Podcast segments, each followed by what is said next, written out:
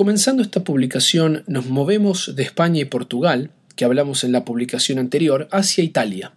Si lo recuerdan al final de la publicación anterior, hablamos sobre el rabino Yitzhak Abravanel, quien representa una de las figuras más destacadas de la generación de los judíos expulsados de España, que termina su vida justamente en Italia. Y este fenómeno no es único en Abravanel, sino de muchos otros judíos más que abandonaron España en 1492 y terminaron en diferentes partes del mundo, entre ellas Italia.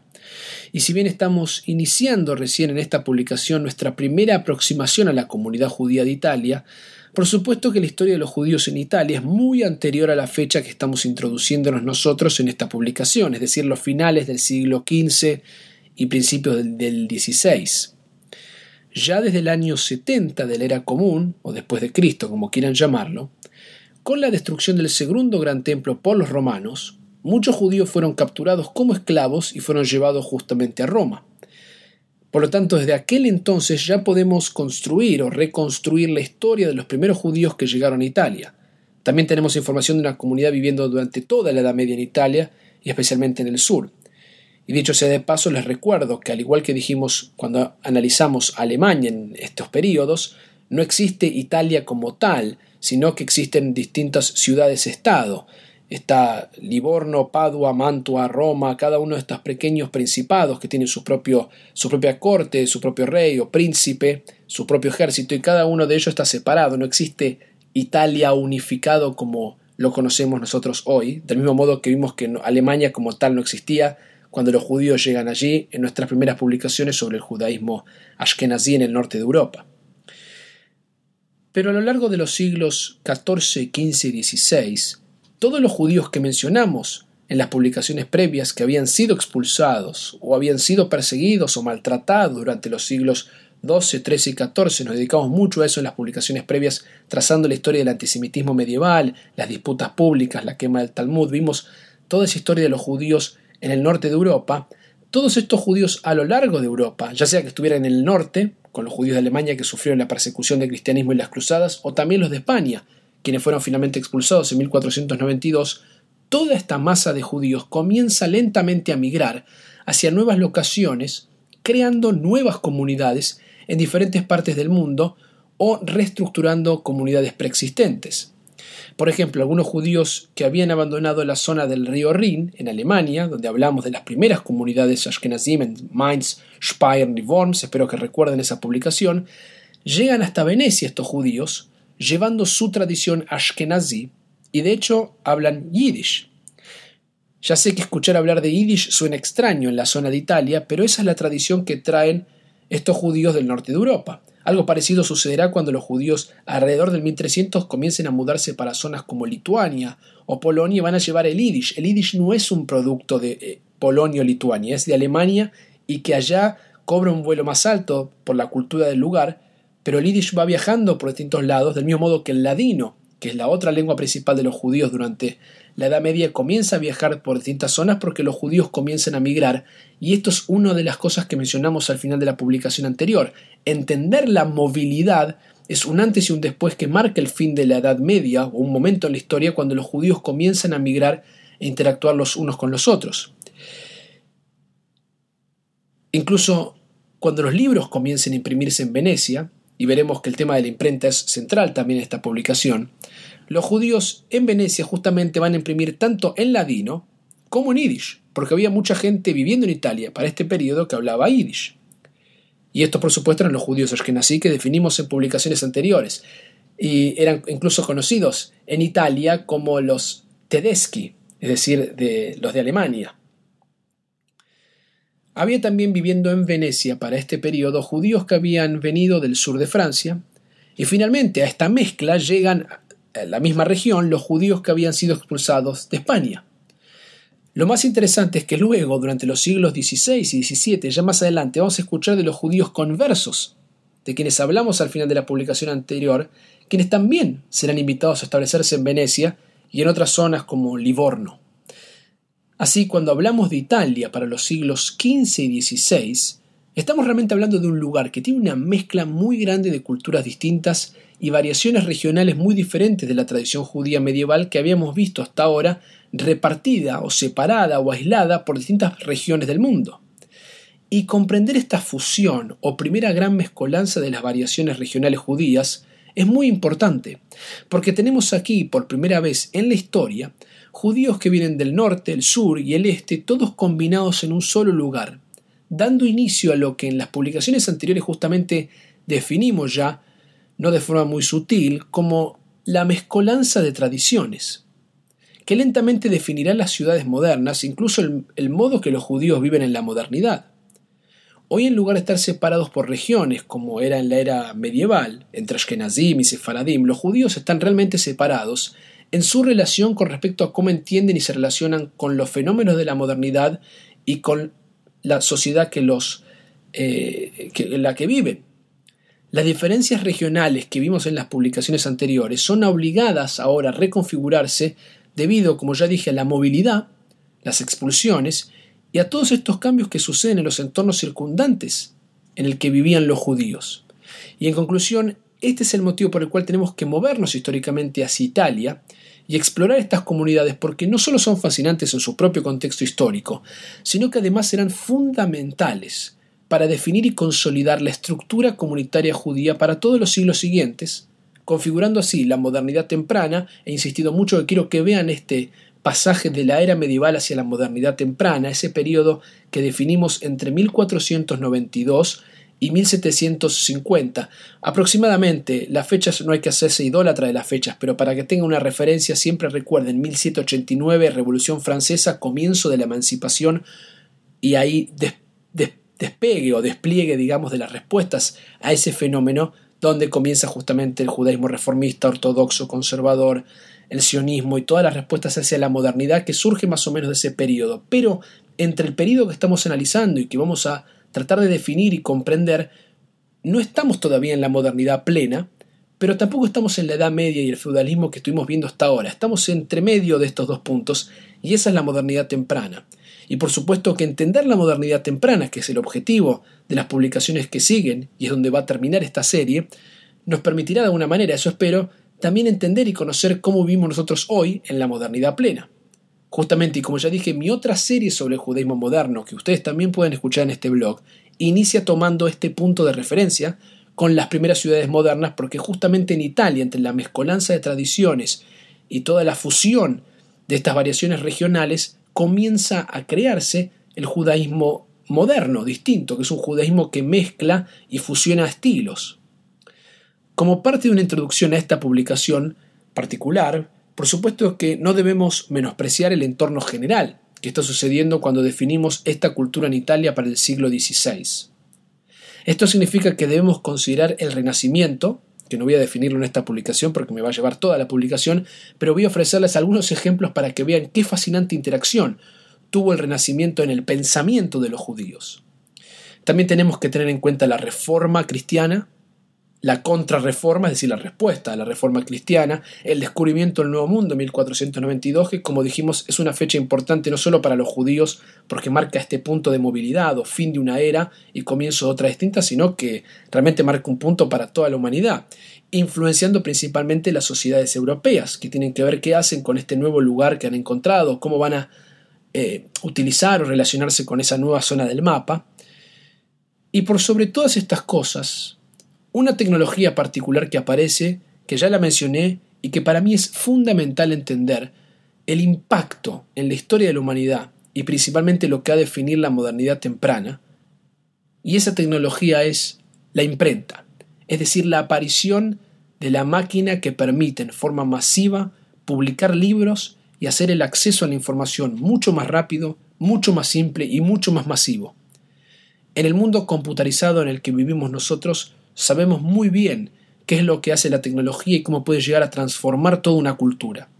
Justamente con las computadoras estamos viviendo ese proceso de transformación radical cultural en tiempo real nosotros y podemos verlo y sentirlo. Tenemos el privilegio de poder experimentar este fenómeno en vida. Simplemente reflexionen dónde estaban hace 30 años en relación con la tecnología y el impacto que la computadora, Internet, las redes sociales, Skype, y los increíbles teléfonos, que son básicamente computadoras en pequeño tamaño, han tenido sobre todos nosotros como cultura global, incluso para la medicina, para, para la ciencia en general, para los académicos y el estudio la capacidad de buscar información hoy es impresionante. Para entender lo que genera la aparición de la imprenta, solo deben tomar conciencia del impacto de las computadoras en nuestra generación e imaginar y proyectar algo igual cuando aparece la imprenta para la generación del siglo XVI, por supuesto en otra escala. Pero la imprenta realmente revoluciona las ideas y la forma en la que estudiamos, el modo en que diseminamos la información por todo el mundo y el modo en que nos vemos a nosotros mismos en relación ahora a las otras personas y las otras culturas que nos rodean. Y no solo hablamos de la capacidad de entenderse en forma diferente entre clérigos y rabinos, sino entre la sociedad común y corriente, incluso en la capacidad de cruzar áreas nacionales y ver el mundo más allá de lo que nosotros conocemos. Los libros, como objetos, comienzan a viajar, uniendo información, culturas y entendimiento entre distintas partes del mundo que antes no podían ni siquiera enterarse lo que hacía el uno y el otro que estaba del otro lado del mundo. Hoy todas estas cosas o estas ideas ya no nos sorprenden, porque nos acostumbramos rápido a Internet en los últimos 30 años, pero estamos así, hablando del mismo fenómeno, como dije, en una escala, si se quiere, más baja, pero igual de trascendental para la historia de la humanidad. La imprenta es algo fundamental en la historia de la modernidad temprana y la modernidad en general, en la historia del mundo, pero para el mundo entero, por supuesto, esto realmente revoluciona todo, y no solo para la historia judía, aunque en la historia judía va a ser muy importante. Por eso realmente tenemos que considerar la imprenta como un antes y un después en la historia de los judíos también, porque es fundamental lo que esta tecnología generará en este grupo, no solo en este siglo, sino principalmente en los siglos siguientes que iremos viendo. Voy a seguir volviendo, voy a retomar varias veces el tema de la imprenta porque realmente quiero que sientan el impacto que tiene. Como dije, no voy a dedicar toda esta publicación a explicar el encuentro entre los judíos y el Renacimiento, pero es muy interesante como tal. Lo que voy a ofrecerles son dos ejemplos muy significativos para que entiendan la importancia de este encuentro. Estoy seguro que estos dos ejemplos que voy a compartir con ustedes les permitirá entender lo fascinante que es este periodo y cuán importante fue para la historia del judaísmo. El primer ejemplo que quería compartir con ustedes es el de un rabino llamado Yehudá Messer León. Dicho sea de paso, muchos nombres y temas que escucharán en esta publicación les va a resonar para quienes escucharon mi otra publicación sobre el gueto en Italia, seguida de una publicación sobre la imprenta, porque estamos en el mismo periodo. Los ejemplos son similares, aunque espero que después de cuatro años que grabé esa primera serie suene distinto y no los aburra demasiado. Pero retomo el ejemplo famoso de Yehudá Messer León, un rabino que vivió primero en la ciudad de Padua y luego se instaló en Mantua, siendo ambos lugares dos centros muy importantes de la vida judía durante el siglo XVI en Italia. Messer León, dicho sea de paso, Messer es maestro, maestro León, era además de rabino y médico, noten, otro médico más, Hastay Ben Shaprut, Maimónides. Es impresionante, la historia de los médicos no es un tema menor tampoco para la modernidad temprana, como no lo fue en la historia que vimos medieval. Pero Messer León, además de rabino y médico, era un filósofo aristotélico que decide, a través de su encuentro con el humanismo italiano del Renacimiento, escribir un libro sobre el estudio de la retórica titulado El fluir del panal.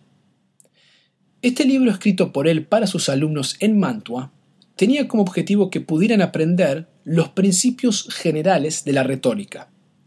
En el contexto del humanismo, del Renacimiento italiano, ser una persona totalmente íntegra en esa cultura implicaba no solo saber muchísimo de aquello a lo que uno se dedicaba,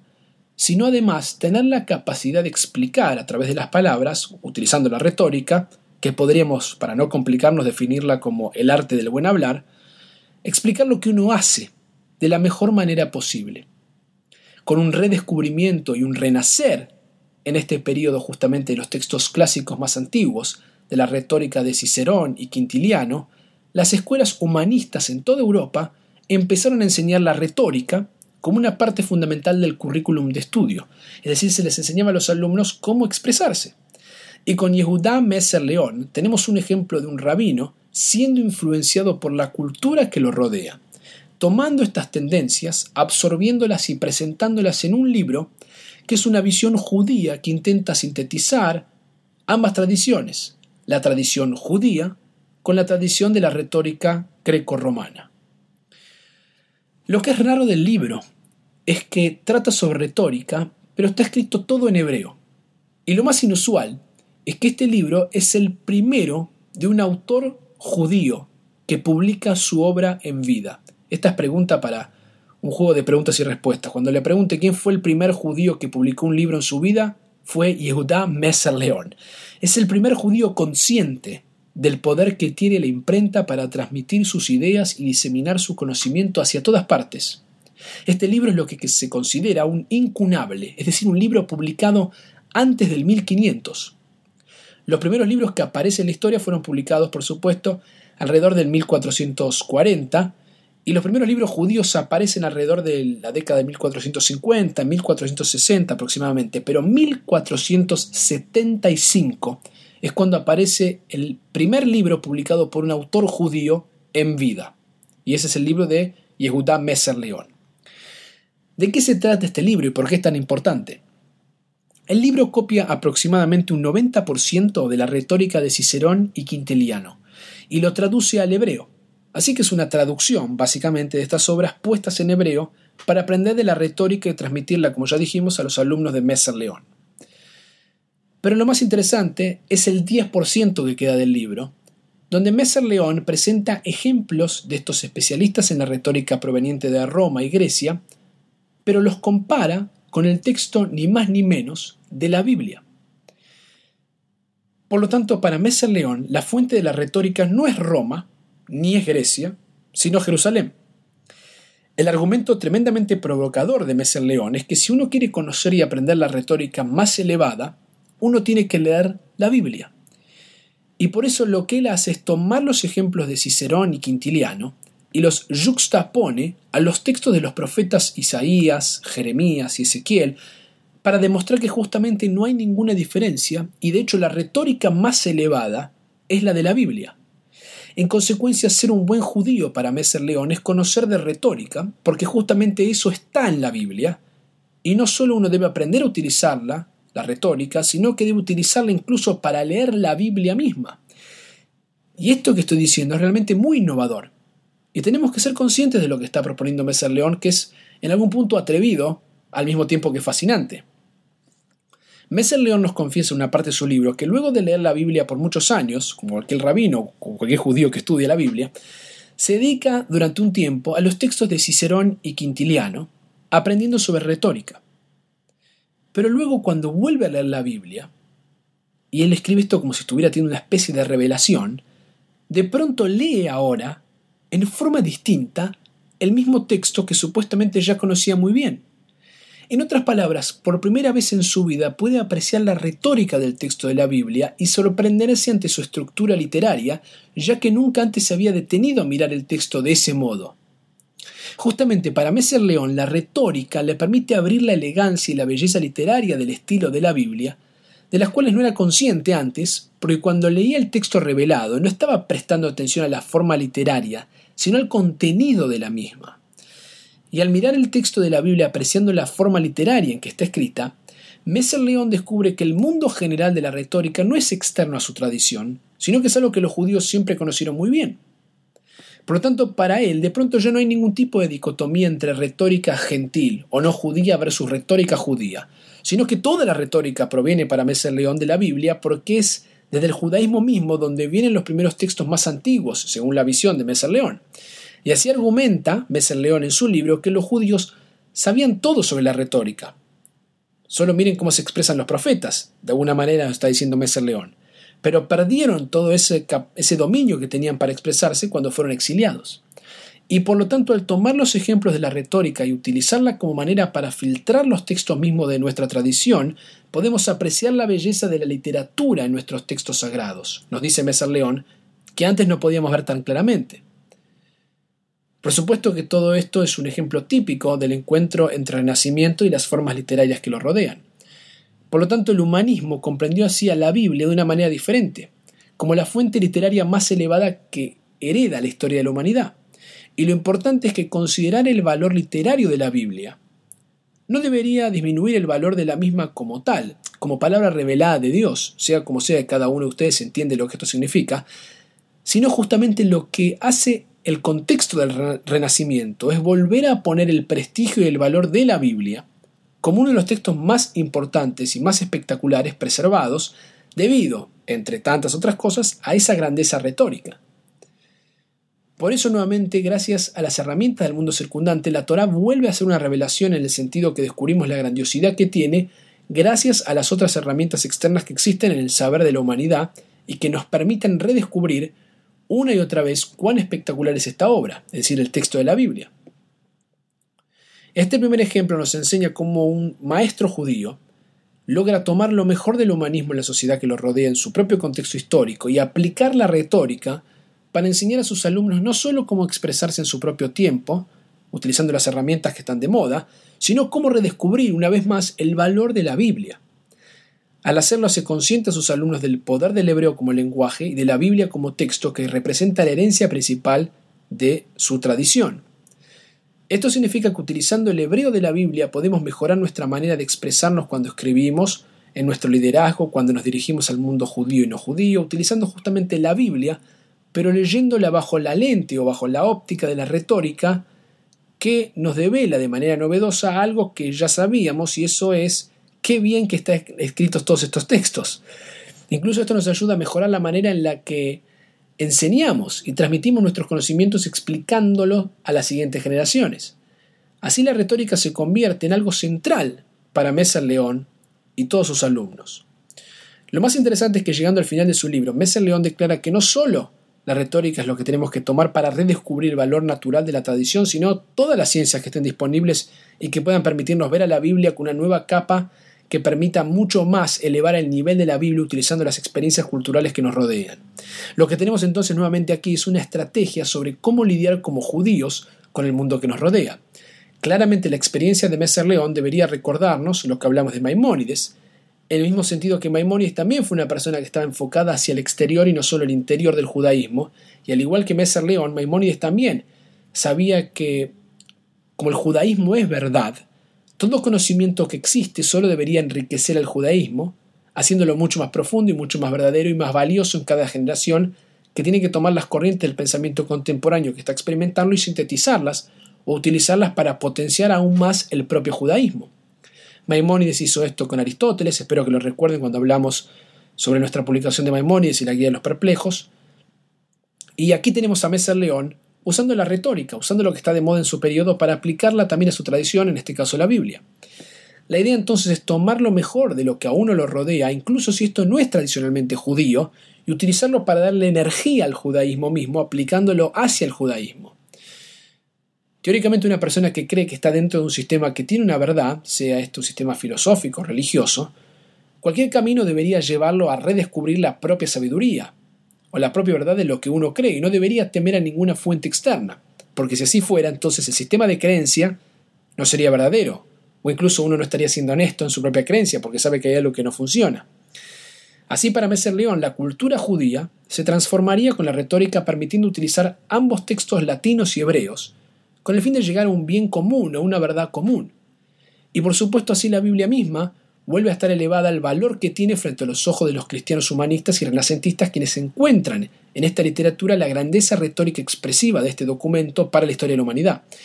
Por lo tanto, la sinergia entre el humanismo y el judaísmo en este ejemplo particular nos permite entender la dinámica fascinante de este encuentro entre la tradición del humanismo renacentista con el judaísmo a través de la retórica y la utilización de eso como una herramienta para redescubrir la Biblia. En lo personal, también encuentro fascinante la idea de un maestro que a sus alumnos no les niega lo que está de moda o lo que está fuera utilizándolo, sino que les permite que redescubran cómo eso también puede llegar a ser parte de la propia tradición. De alguna manera, Messer León le está diciendo a sus propios alumnos, ustedes están fascinados con todo esto de la retórica, miren, lean la Biblia, lean nuestros textos y se van a, ver, van a dar cuenta que no es nada novedoso. Lean cómo se expresaban nuestros antepasados. Van a ver qué control que tenían de la retórica. Es una excelente estrategia como para acercar a los alumnos que quieren alejarse nuevamente hacia la tradición. El otro ejemplo que quiero compartir es aún más profundo y es más significativo sobre la relación entre los judíos y los cristianos durante el periodo del Renacimiento y alrededor del humanismo en Italia. Otra manera de darle importancia al humanismo del Renacimiento en este periodo en relación con los judíos es estudiar a un pequeño grupo de judíos que se relacionan con los más impresionantes intelectuales cristianos de la época, todos en torno a una figura muy famosa y muy reconocida en este periodo, cuyo nombre es Giovanni Pico de la Mirandola. Otro nombre muy famoso es el de Marsilio Ficino en este periodo. Quienes saben algo del Renacimiento saben quiénes son estas personas. Estos dos hombres representan el círculo más importante de los filósofos humanistas y seguidores del neoplatonismo durante el Renacimiento italiano. Son ejemplos de la cultura del Renacimiento y son considerados históricamente como el modelo ideal del hombre del Renacimiento. Como dijimos, un hombre formado en las ciencias, el arte, conocedor de idiomas, parecido al modelo que habíamos descrito del caballero perfecto en la época de la Edad Dorada de los judíos en España, si lo recuerdan, donde Maimónides también representa una especie de punto más elevado en esa figura, ¿no? Un hombre que sabía de medicina, conocía la tradición rabínica, hablaba varios idiomas, es eh, filósofo, incluso algunas veces tenemos en ese mismo círculo poetas, gente muy formada, gente que conoce, como digamos, un poco de todo, saben realmente todo de todo, para lo que es el saber de ese periodo. Ese era el ideal de ese hombre como el Jajam Kolel, el, erudito completo, aquella persona que ha logrado triunfar tanto en los estudios seculares como en los estudios rabínicos. Quizás algunos de ustedes hasta recuerdan la obra más importante de Pico de la Mirándola, conocida como el Discurso sobre la dignidad del hombre, en la cual Pico exalta el rol del hombre en la tierra y no de Dios, por lo cual para algunos historiadores esto marca el inicio de la visión secular del mundo cuando de alguna manera nos despegamos de esa visión teocéntrica, donde todo gira, todo el centro está girando alrededor de Dios, de Teo, y nos mudamos a un paradigma antropocéntrico, donde todo gira alrededor del hombre y lo grandioso que es en su capacidad de crear cultura y crear nuevas ideas y crear nuevos cambios en la historia de la humanidad. Si bien esto hoy es considerado una exageración, porque justamente es muy ingenuo pensar que todo cambia un día para el otro y que una obra cambia la historia, no hay que pensar así la historia, es, realmente es muy ingenuo pensar así, pero la mayoría de los historiadores modernos ven al Renacimiento también de alguna manera tiene su religiosidad al intentar responder sobre el rol del hombre en el universo. Vamos a ver que esto es así realmente en pico,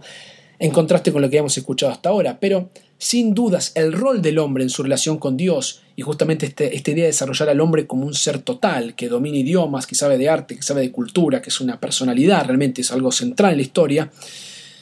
representa el estilo o el ideal que estamos hablando en este periodo y tenemos que entenderlo para poder analizar ahora la pregunta que debemos hacernos a continuación, que es qué tiene que ver todo esto con los judíos o por qué llegué por este lado hacia los judíos. Y la, respuesta a esta pregunta, por qué estamos hablando de los judíos y de Pico de la Mirándola, es porque justamente Pico estaba rodeado de amigos judíos. Algunos de ellos Pico los convirtió al cristianismo, mientras que otros nunca se convirtieron y permanecieron siendo judíos a pesar que compartían una visión conjunta, humanista con respecto a la religión. Y el motivo por el cual Pico se rodeaba de amigos o maestros judíos es porque creía que para reconstruir la herencia completa de la humanidad, teníamos que también recuperar la tercera gran cultura de la historia, en este renacer de la cultura universal del ser humano, nuevamente el ser humano como centro, la cultura y la totalidad y la integridad de todas las fuerzas y todas las tradiciones, esa es la búsqueda de este momento que estamos hablando, y esa tercera cultura era por supuesto la cultura hebrea, las otras dos eran la greco-romana, ¿no? Grecia y Roma. Así que Pico, al igual que otros colegas suyos no judíos del Renacimiento, comenzaron a estudiar hebreo y textos judíos. Así Pico se rodeó, como dijimos, de maestros judíos, y al explorar las obras judías y relacionarse con los judíos, todo esto lo llevó a una idea que se convirtió en una idea muy común o muy corriente durante los siglos XV y XVI, y esta es la idea de lo que conocemos como teología antigua. Esto significa que para Pico y muchos otros intelectuales del humanismo, el cristianismo es una revelación especial de la verdad del Cristo. Pero uno también puede encontrar esas mismas expresiones verdaderas en religiones más antiguas que comparten todas por igual una verdad profunda que todos los humanistas del Renacimiento querían alcanzar y estaban convencidos que esta verdad más profunda podía ser encontrada en tradiciones anteriores al cristianismo, incluso en tradiciones paganas. Por lo tanto, entendiendo textos tanto de la tradición politista griega y romana y sumando a todo esto la cultura hebrea, uno podía alcanzar, según Pico de la Mirándola, una verdad total que abarcaba o trascendía las diferentes versiones o aproximaciones hacia esa verdad común. Para Pico todo esto representa esa verdad que está por encima de todas las diferencias en un bien común que unifica todas las distintas interpretaciones dándole sentido a la conformación de la mente del humanista que justamente representa ese ideal de totalidad. El objetivo entonces de todas estas figuras del humanismo, particularmente Pico y Marsilio Ficino, al traducir y organizar textos del griego al latín, textos de filosofía y textos hebreos, era generar un núcleo común que organizaba todos estos textos de tradiciones en una misma estructura, en una totalidad que unificaba todas estas variaciones que existían. El objetivo entonces era generar un tejido cultural que pudiera unificar todas estas diferentes variaciones e interpretaciones que no podían congeniar y llevarlas hacia una unidad, hacia un bien común, que permitiera entender cómo todo esto había sido creado por el hombre, que es el centro del universo renacentista, y por ese motivo en el fondo había una unidad latente que era justamente el ser humano en sí mismo, y por eso todo esto tenía que estar unificado, porque era todo parte del ser humano. Pero la realidad es que en el fondo no debemos engañarnos, ya que para Pico toda la visión en el fondo tenía un ideal cristiano. Y todo esto iba a llevar una verdad que se encontraba, por supuesto, dentro del cristianismo, porque la idea era poder notar que todas estas verdades que estaban expresadas en otras fuentes anteriores y otras culturas demostraban, al fin de cuentas, una verdad cristiana para Pico de la Mirándola. Por eso dijimos que es una exageración decir que aquí realmente se quiebra la relación del hombre con Dios, puesto que Pico y todos los humanistas eran en el fondo hombres cristianos y creían en una verdad, en una verdad cristiana. Y por ese motivo debían ser unificadas y traídas estas, estas diferentes verdades todas juntas para demostrar que todas mostraban esta misma verdad cristiana. Este es el motivo por el cual fue natural para el hombre humanista del Renacimiento explorar y traducir todos estos textos. De hecho, no es casualidad que de acá va a venir eventualmente la ópera, en el redescubrimiento de la tragedia griega y el intento justamente por ciertos grupos de artistas de recrear esta experiencia. Así lo que Pico hace es adoptar un maestro judío y lo trae a Florencia, en Italia, donde se convierte al cristianismo bajo el nombre de Flavius Mitridates. No es muy judío el nombre que digamos. Y lo que hace Mitridates es realmente extraordinario para Pico. Así como Marsilio Ficino había logrado reclutar un grupo de especialistas en textos griegos para ser traducidos todos al latín y armar una biblioteca grande en latín para que Ficino pueda leerlos y estudiarlos, Pico recluta a Mitridates para que traduzca un gran número de obras que están escritas en hebreo y arameo al latín para que Pico también pueda leerlas y estudiarlas. Pico estaba muy interesado en textos sobre exégesis, es decir, interpretación de textos o comentarios rabínicos sobre la Biblia, libros sobre, moralidad judía y particularmente libros sobre la Kabbalah. Pico estaba fascinado por la Kabbalah, ya que no creía que la misma era medieval, sino que para él era antigua. Como ustedes recuerdan, hablamos del surgimiento de los textos más importantes de la Kabbalah, como el Zohar, en la Edad Media. Para Pico esto era mucho más anterior a la Edad Media. La Kabbalah era para Pico una sabiduría que venía de muchísimo tiempo antes que cualquier otra dentro no solo del judaísmo, sino de las tradiciones religiosas que estaba explorando y leyendo. Además creía que la Kabbalah era muy especial porque nos permitía entender los secretos y los misterios de los judíos y el judaísmo. Pero por encima de todo esto, lo que le fascinaba a Pico era que el tipo de lectura que proponía la Kabbalah permitía mejorar mucho más la interpretación de textos. Esto significa que, de alguna manera, la lectura del Zohar, y esto lo hablamos en la publicación sobre Kabbalah, presenta una hermenéutica, es decir, una forma de leer el texto muy particular. Pico creía que si lograba entender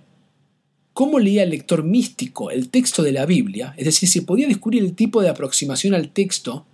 y luego tener la habilidad de poder replicarlo en otros textos u otras experiencias, iba finalmente a descubrir las verdades más profundas de cualquier otro tipo de material. Encima de todo esto había un interés en los humanistas en este periodo, y la Kabbalah traía algo de eso para Pico, relacionado con la magia. Parte de este interés en la magia había surgido por todos estos textos antiguos que estaban siendo traducidos y que tenían muchísimo contenido sobre cosas mágicas o esotéricas, particularmente los textos paganos. Pero lo cierto también es que los magos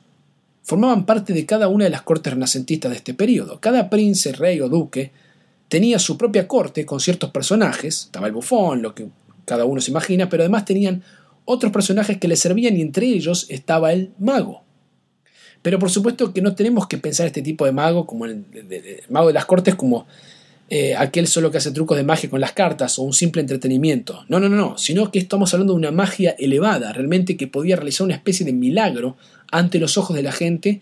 y pronosticar sobre cosas del pasado y del futuro, como si tuviera una conexión más elevada que el ser humano normal con el universo y su control sobre el espacio y el tiempo. Y para muchos de estos humanistas, la Kabbalah se convirtió también en una especie de magia elevada. Ya sé que esto suena extrañísimo para los judíos y para quienes se acercan a la Kabbalah, pero tenemos que meternos en el contexto o en la cabeza del hombre del Renacimiento, donde estas personas vinculaban los conocimientos de la Kabbalah y estos ascensos hacia ciertos lugares místicos o escondidos como aquello que realizaban los magos. Y entendiéndola de este modo como un acceso hacia cierta conexión directa con la verdad que no está filtrada por la razón, para Pico la Kabbalah era la expresión mágica más elevada que podía uno encontrar dentro de lo que había en su propio contexto histórico. Esta era, esta era para él la magia más espiritual, ya que estaba experimentando a Dios a través del contacto directo en la relación con la Sefirot. Nuevamente espero que recuerden la, la publicación sobre la Kabbalah y si no vuelvan a escucharla porque hablamos de justamente cómo se relaciona el místico con la Sefirot. Y además podía conectar para Pico, el místico, el mundo natural o inferior con el mundo supernatural. A través de la capacidad de la interpretación del texto podría generar esta unidad que estaba buscando Pico, la unidad total. De ese modo, para Pico, el cabalista era el mago más sofisticado que podía relacionarse con ese tapiz cósmico del universo e influenciar lo que él llama, una palabra que nunca he podido comprender del todo, efluvia. De alguna manera el cabalista podía activar el reino de la divinidad trayéndolo hacia la tierra. Podía de alguna manera hacer abstracto lo concreto y al mismo tiempo concreto lo abstracto, siendo una especie de conector entre mundos, haciendo justamente estos encantamientos que posee la Kabbalah como un misterio. Pico estaba más interesado en la magia supernatural, mientras que Ficino estaba más interesado en la magia natural, que justamente es una especie de precursor o propulsión para la ciencia moderna, en el intento de descubrir lo que está oculto detrás de todas las capas de la naturaleza. Hay en este periodo un intento por entender justamente la magia del universo, ya sea que entendemos esto como una metáfora, con el objetivo nuevamente de alcanzar esa totalidad del hombre renacentista. Pero Pico particularmente estaba mucho más interesado en esta magia relacionada con la efluvia del mundo, supernatural, al punto tal que en una de las declaraciones más famosas de Pico, que se conservan, él escribe que para ser un buen cristiano, uno tiene que conocer Kabbalah y magia, y las pone juntas, en una misma categoría. Todo esto nos presenta con una visión bastante diferente de lo último que estuvimos viendo con las disputas medievales, las expulsiones, la quema del Talmud y todo ese odio hacia el judaísmo por parte del cristianismo en los siglos 12, 13 y 14 del norte de Europa, mientras aquí en Italia tenemos la otra cara de la moneda, una pasión especial y un enamoramiento por las tradiciones hebreas. Por supuesto que no podemos decir que el interés por la tradición hebrea comienza en este periodo, porque si lo recuerdan, les comenté cómo Rashi era leído por Nicolás de Lira, Maimónides era leído por Santo Tomás de Aquino. Así que el Renacimiento no es la primera vez que los cristianos miran a los judíos y se influencian por sus textos y tendencias. Pero acá tenemos una continuación de esa relación que mencionamos también en la Edad Media. Pero también tenemos que ser conscientes que es una continuación muy diferente a la que vimos antes, ya que Pico está juntándose con judíos de su propio tiempo. Y están sentados debatiendo la situación actual del judaísmo con cristianos y con judíos, lo cual es muy diferente a ser influenciado por textos. Lo que tenemos entonces es una especie de encuentro que puede ser tanto positivo como negativo, de acuerdo a como lo estemos mirando, entre judíos y cristianos debatiendo la condición actual de ambas tradiciones. Juntos están leyendo la Biblia, están aprendiendo los unos de los otros, y de hecho Pico no solo lee la Biblia, sino que como dijimos lee textos místicos judíos, textos de Kabbalah, literatura rabínica, y también está leyendo textos que están siendo publicados en el mismo momento que está viviendo. Es decir, de autores en vida absorbiendo todo esto. En forma simultánea mira hacia atrás y mira su presente proyectando su vida sobre todo lo que tiene alrededor. Y lo que hace finalmente es tomar todas estas ideas de todas estas tradiciones y juntarlas, juxtaponerlas una con la, con, la otra, con ideas paganas, romanas, griegas, y ponerlas todas juntas en diálogo, construyendo de ese modo una especie de nuevamente tejido que pone por igual a todas estas fuentes, unificando todo eso bajo lo que él llama una teología antigua, la cual devela, según su creencia, una verdad revelada que está presente mucho tiempo anterior a las distintas interpretaciones y variaciones, y que de alguna manera debería demostrar esa misma verdad cristiana, puesto que en el fondo estamos hablando de teólogos cristianos. Pero es importante recordar también que Mitridates no es el único maestro judío de Pico de la Mirándola. La otra persona muy importante en la vida de Pico es otro judío llamado Johanan Alemano. Alemano, por supuesto, viene de alemán, así que estamos hablando de un judío ashkenazí que viene de Alemania y se instala en Italia justamente con esta migración que dijimos del norte de Europa, cuando la vida en esa región se pone cada vez más difícil. Lo cierto es que sabemos muchísimo sobre Alemano porque él mismo escribió mucho y sus obras sobrevivieron. Su historia comienza como médico cuando recibe su título de su maestro, que no es, es, ni más ni menos que Messer León. Pero es muy probable que Alemano no solo haya estudiado medicina con su maestro, sino también todo lo que mencionamos sobre la retórica en esa visión más abierta de cómo aproximarse a la Biblia. Alemano llega finalmente a Florencia y se pone en contacto también con Pico de la Mirándola, enseñándole un montón de textos judíos. De hecho, dentro de los textos que deja Alemano, confiesa que escribe un comentario sobre el libro del Shir Hashirim, el Cantar de los Cantares, que es un libro de poesía erótica dentro de la Biblia y que puede ser interpretado como algo terrenal, pero también como algo metafísico, en una relación entre Dios y el pueblo de Israel, y esa, esa, esa fue la manera en que los rabinos terminaron entendiendo el libro como para aceptarlo para que quede dentro de la Biblia. Y Alemano escribe que justamente él realiza un comentario cabalístico o místico sobre este texto y se lo pasa a Pico para que pueda leerlo e interpretarlo desde una visión cabalística, que es lo que más le interesa. Por lo tanto, y a través de esta traducción, Pico aprende sobre el amor más elevado, el amor espiritual, el amor platónico que él justamente conoce, a través de su maestro Johanan Alemano. Pero Alemano es en edad mucho más mayor que Pico. Así que uno puede preguntarse quién está realmente aprendiendo de quién, o quién está influenciando a quién. Alemano nos deja en sus obras miles de páginas sobre temas como el amor, el individuo, la cabalá, incluso la magia, todos estos temas que le interesaban a Pico, así que nuevamente podemos preguntarnos de dónde está sacando Pico toda su información o quién está realmente aprendiendo de quién. Claramente tenemos una sinergia también aquí, y podemos pensar que tal vez Pico tuvo ayuda cuando escribía su discurso sobre la dignidad del hombre, ya que de, dónde estaba Pico tomando sus fuentes de información, qué estaba leyendo, de qué o quién se inspiraba. Y de hecho, si uno entiende correctamente el discurso de Pico sobre la dignidad del hombre, no es simplemente sobre la dignidad del ser humano, sino justamente su capacidad para conectarse con estos mundos más elevados que son mucho más superiores o especiales que el ser humano mortal. Y por eso, y por influencia de los textos cabalísticos que Alemano traduce para Pico, algunos autores modernos han intentado entender el discurso sobre la dignidad del hombre mirándolo desde una visión cabalística, buscando una conexión entre la influencia entre todo lo que Pico está leyendo y hablando al momento de escribir su obra más importante.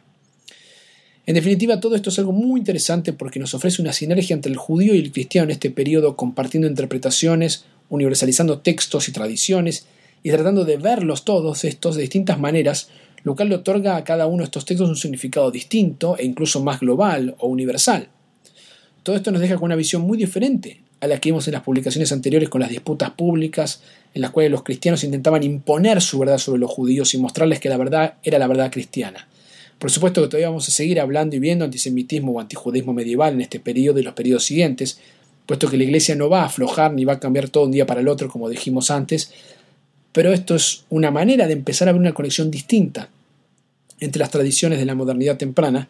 durante el Renacimiento en Italia, que nos muestra que sí se puede hacer una aproximación a ambas tradiciones, sí puede haber relación y, y, se puede trabajar juntos en la búsqueda de un bien, una verdad en común que les permita unificar los distintos pensamientos y tradiciones. Si bien Pico convierte a algunos judíos al cristianismo, la verdad es que no es su objetivo final, no está interesado en eso, sino básicamente en explorar la tradición judía y darle energía al cristianismo haciéndolo una verdad más universal. En pocas palabras, acá tenemos una aproximación diferente al judaísmo, el cual puede ser utilizado ahora para darle aún más sentido a la tradición cristiana por parte de Pico a través de interpretación de textos judíos. Y esto de hecho inicia una corriente que comienza en la modernidad temprana por Pico y que continúa hasta nuestros días, de cristianos realmente profundizando en forma positiva en todos los textos de la tradición judía, y no solo la Kabbalah, además de interesarse por comprender los comentarios rabínicos de la Biblia, como una forma de vincularse los cristianos con una tradición que entienden como la visión anterior del cristianismo,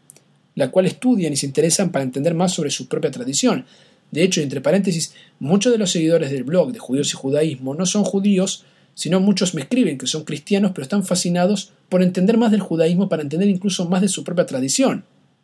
o para entender de dónde viene su tradición. Debemos también recordar simultáneamente que vemos en el nacimiento este amor por la tradición judía,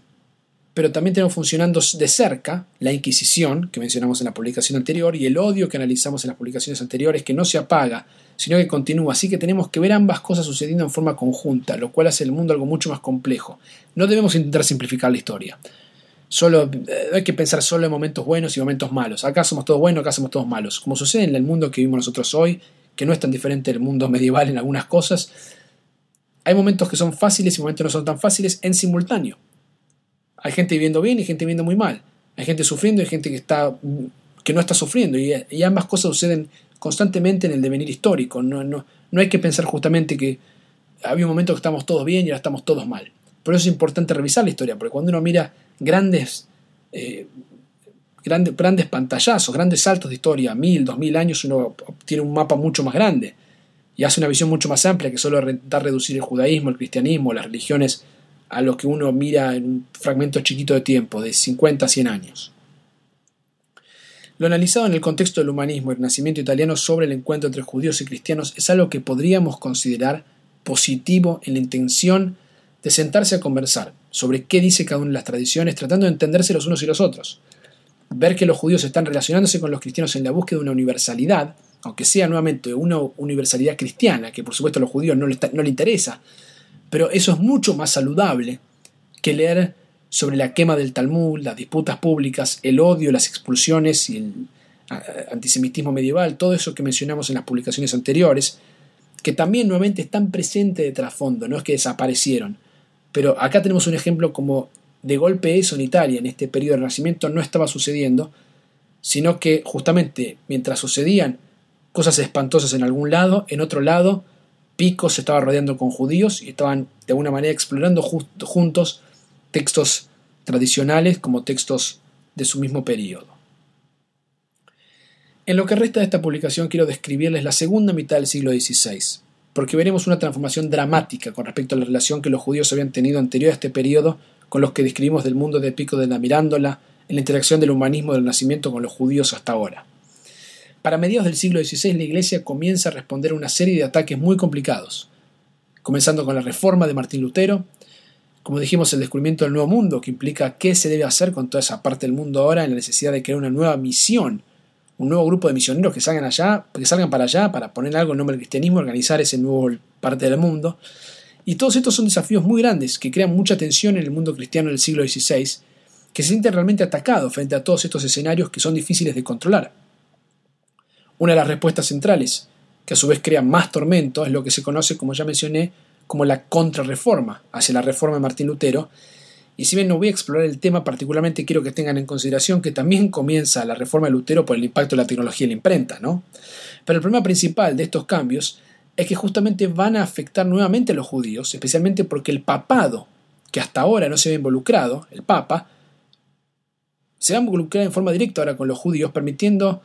eh, lo que antes permitía, ¿no? que este encuentro que estuvimos mencionando entre judíos y cristianos con Pico de la Mirándola, y que aprendiendo los unos de los otros y en forma positiva podían sentarse a debatir y mirar textos, el Papa decide ahora poner un punto final a esta relación y cambiar por completo la aproximación en la relación entre judíos y cristianos. Esta expresión la vemos lamentablemente nuevamente en la decisión por parte del papado de volver a quemar el Talmud en 1553, una especie de repetición del escenario que si recuerdan vimos en Francia en 1412, con la, sesión que vimos de Nicolás Donin y todo lo que hablamos en la publicación anterior sobre el antisemitismo medieval.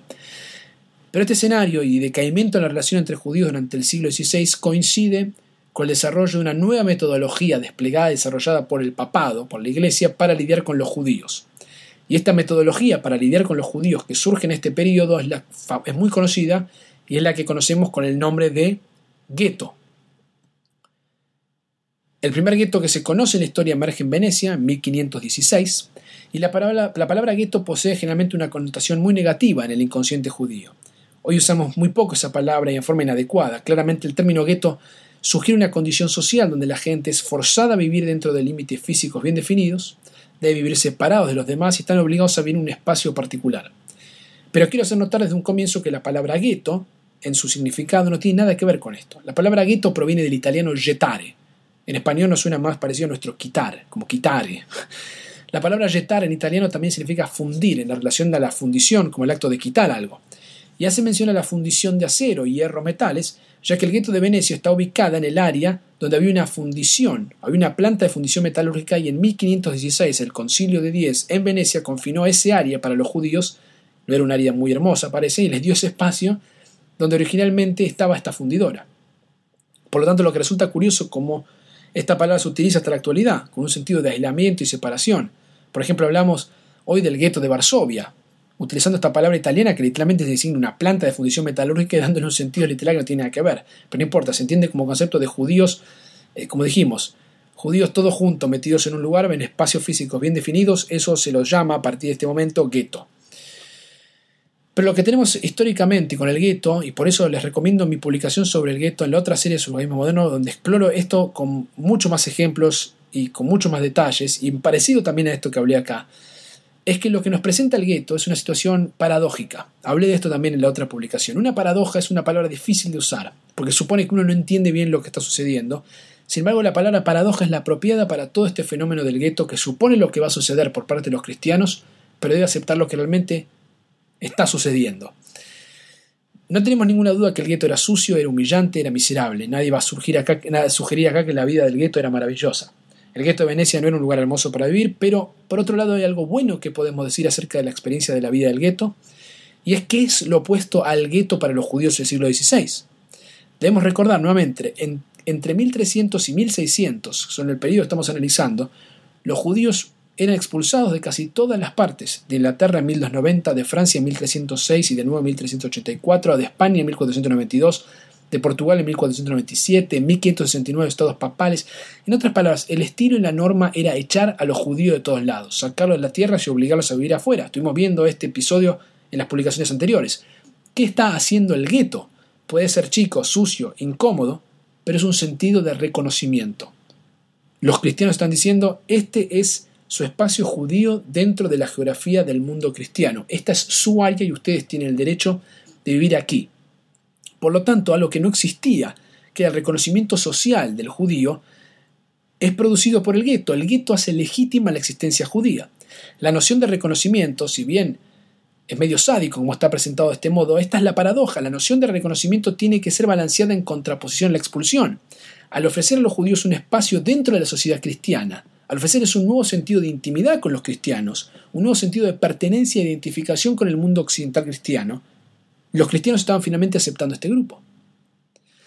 Por lo tanto, lo que tenemos es una clara paradoja. Por un lado, la posibilidad de hacer sentir a un judío que él o ella pertenece, que él o ella es parte de la sociedad toda, y por otro lado, un sentimiento de encerramiento y aislamiento del resto de la sociedad que, si bien intenta proteger y separarse de los judíos, lo que resulta es lo contrario.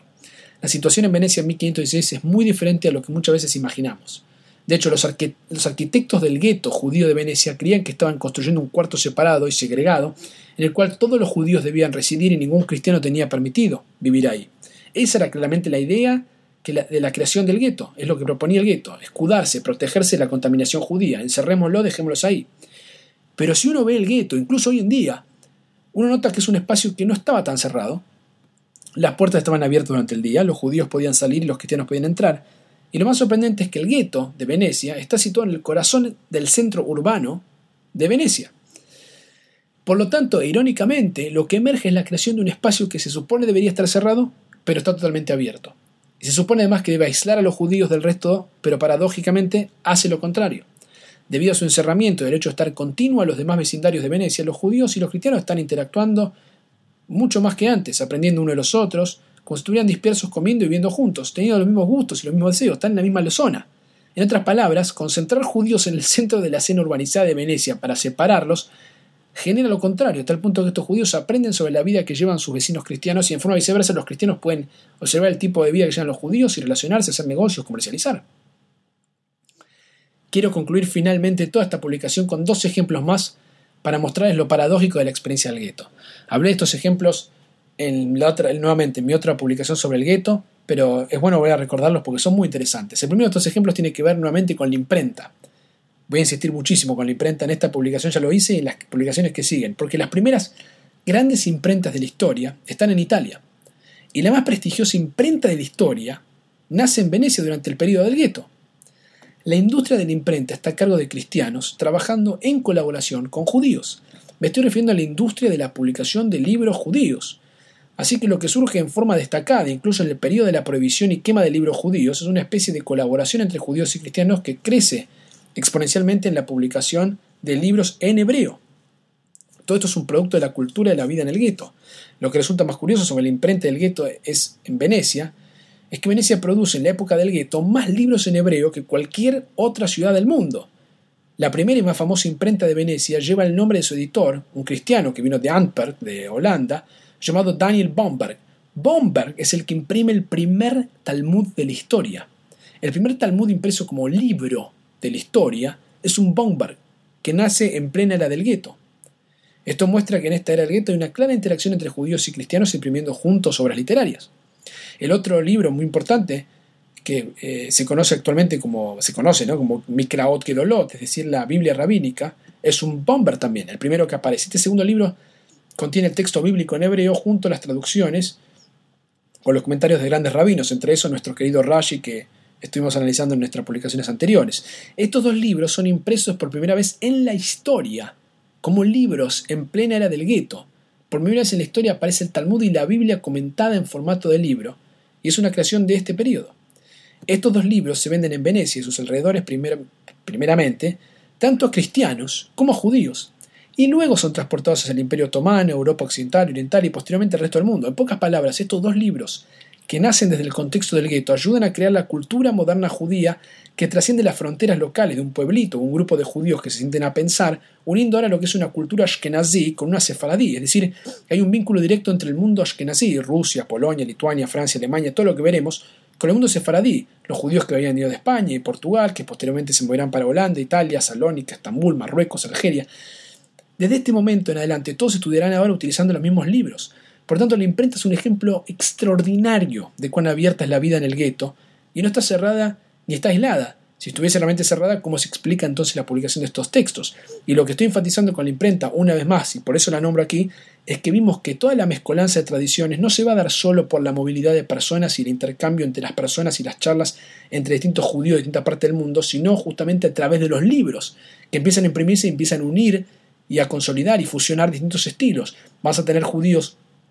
que antes no estudiaban una tradición, estudiando otra tradición porque le llegan los libros. Hoy en día un judío puede estudiar distintas tradiciones, puede conocer la tradición hasídica, la tradición filosófica, puede estudiar sobre Kabbalah y puede usar todos estos materiales. Y esto comienza ya en la época de la, imprenta, cuando los libros comienzan a viajar.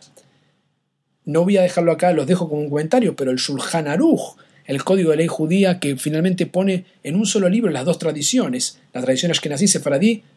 surge justamente por este motivo, porque se llega a un punto tal en que se puede finalmente unificar las dos tradiciones en esta mezcolanza no solo de personas, sino de información, de contenido, de palabras, de tradiciones que viajan con los textos. El segundo y último, último ejemplo, tiene que ver con los primeros judíos yendo a la Universidad de Medicina en Padua. También hablé mucho de esto y de un ejemplo concreto en el caso de Yosef Hamitz en la publicación sobre el judaísmo en la modernidad. Pero quería nombrar simplemente una vez más, porque es realmente muy importante esto. En Padua estaba la universidad donde los nobles venecianos estudiaban. Era la gran universidad de ciencia y medicina de los siglos XV y XVI, incluso en el siglo XVII. Padua era Harvard, Yale, Stanford, Oxford, de la cultura universitaria europea. Era lo mejor de lo mejor. Tener noticias de, de judíos yendo a la universidad en el siglo XVI es una novedad que no puede pasar desapercibida. Sabemos gracias a todo lo que escribió León de Módena, un rabino muy importante que estaba en el gueto, junto con los registros académicos que se conservan de la Universidad de Padua, que los primeros judíos en cursar una carrera académica, en obtener un permiso para estudiar en la universidad, fueron en Padua en medicina. Y por tanto lo que surge para finales del siglo XVI son cientos de jóvenes judíos que estudian en la universidad. Recordemos que en Rabo General estamos hablando de un sistema de universidades católicas con departamentos en teología cristiana. La ley, para quien quiere ser abogado y para quienes tienen algunas materias teológicas, es la ley, por supuesto, canónica, es decir, la ley de la iglesia. Y por tanto el único lugar relativamente neutral, ideológicamente hablando, y donde menos teología hay, es en la Universidad de Medicina, ¿no? Y las escuelas médicas que van surgiendo por toda Europa posteriormente, donde la mayoría de los judíos harán sus carreras universitarias. Lo que tenemos entonces es el nacimiento de una larga tradición de judíos que se dedican a las ciencias médicas y adquieren un amplio conocimiento académico secular al egresar de estas universidades. Claro que las prácticas curativas existían desde hace mucho, como ya dije, basta pensar en Maimonides y Hastay Ben Shaprut. Yo realmente tengo una fascinación con los médicos, porque es increíble la, medicina y los, los rabinos y la poesía y la filosofía estaba todo unido. Pero lo que estoy viendo acá, o lo que estoy dando de que vean, es la sistematización de una institución académica que otorga títulos de reconocimiento social en medicina. Y esto es novedoso. Y también es destacable ver que los judíos están relacionándose con el mundo no judío a través de la concurrencia de dichas instituciones. Anterior a este, periodo, de este periodo, un judío, como habíamos visto el caso de Johann Alemano, si quería ser médico tenía que ir a estudiar con un maestro judío, con Messer León, que era otro médico que le decía, yo soy tu tutor, yo soy tu maestro, yo te formo. Finalmente vemos la creación de las universidades que empiezan a aceptar a los judíos como, como estudiantes. Esto comienza también en el mismo periodo del gueto.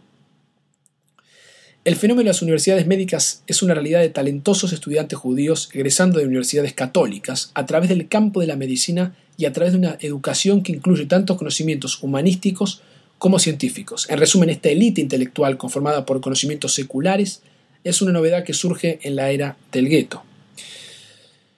En conclusión,